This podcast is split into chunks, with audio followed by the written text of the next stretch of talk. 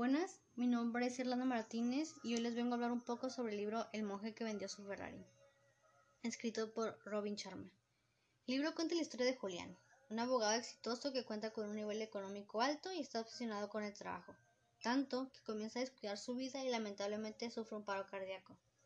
Julián se da cuenta de que ni su mansión, ni su Ferrari, ni el millón de dólares que gana al año lo hacen realmente feliz por lo que tras salir del hospital vende todas sus pertenencias, deja su trabajo, se va a la India y nadie vuelve a saber de él. Julián espera con todas sus fuerzas aprender nuevas cosas y encontrarse a sí mismo en aquel viaje. Es así como llega con los monjes de Estivana en busca de ayuda. Los monjes aceptan enseñarle todos sus conocimientos a cambio de que al terminar su estadía, Julián regresará de donde vino y compartirá con los demás sus aprendizajes. Los monjes le enseñan el método Sivana, que consiste en ciertas virtudes básicas.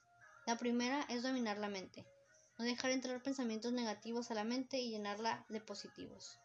La segunda es tener un propósito de vida, un objetivo claro, no perder tiempo en algo distinto y enfocarse únicamente en el propósito. La tercera y una bastante importante es la mejora constante. La mejora constante personal es la clave para una vida radiante. Cuarta es la autodisciplina, vivir una vida disciplinada y administrar el tiempo sabiamente. La quinta es respetar tu tiempo. Los monjes le enseñaron a Julián que el dominio del tiempo es el dominio de la vida, que el tiempo es el recordador de que todos somos seres mortales y hay que disfrutar la vida al máximo. La sexta virtud es el servir desinteresadamente a los, a los demás. Los monjes decían que cuando trabajas para mejorar la vida de los demás, indirectamente estás elevando la tuya. Por último, la séptima virtud es vivir en el ahora.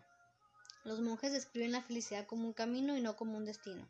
Cuando comienzas el camino de la vida, ésta está llena de felicidad, y para apreciarla necesitarás ser agradecido todos los días.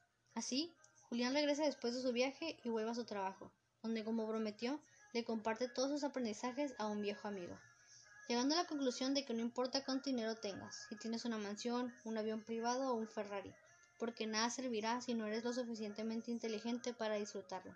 Julián había tenido muchas cosas, pero todas eran materiales, su matrimonio había fracasado y su vida emocional y personal había quedado descuidada y opacada por el constante sobreesfuerzo y la excesiva cantidad de responsabilidad y trabajo.